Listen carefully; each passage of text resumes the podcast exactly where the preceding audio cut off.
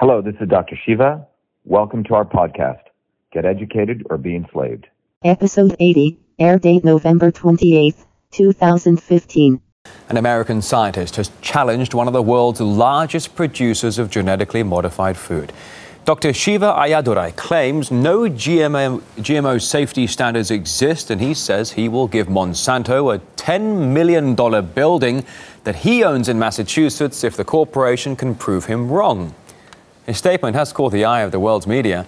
Uh, Shiva Ayyadurai is an American scientist, inventor, and entrepreneur.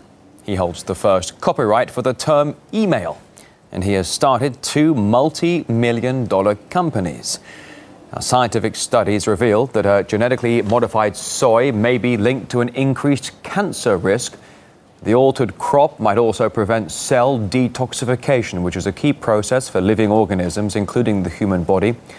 Dr. Ayyadurai told RT that the bottom line is there are currently no safety assessment standards for GMO.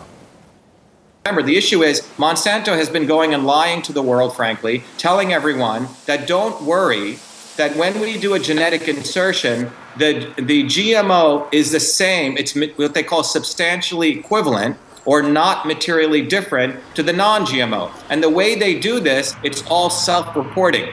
They can establish whatever criteria they want in the US. And based on establishing those criteria, they can say, look, the GMO is same as a non GMO. The bottom line is there are no safety standards for assessment for GMO material different between a GMO and a non GMO.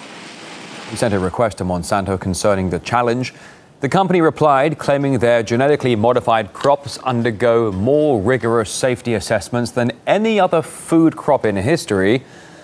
Uh, Dr. Ayyadurai says their assessments do not guarantee the safety of people's health.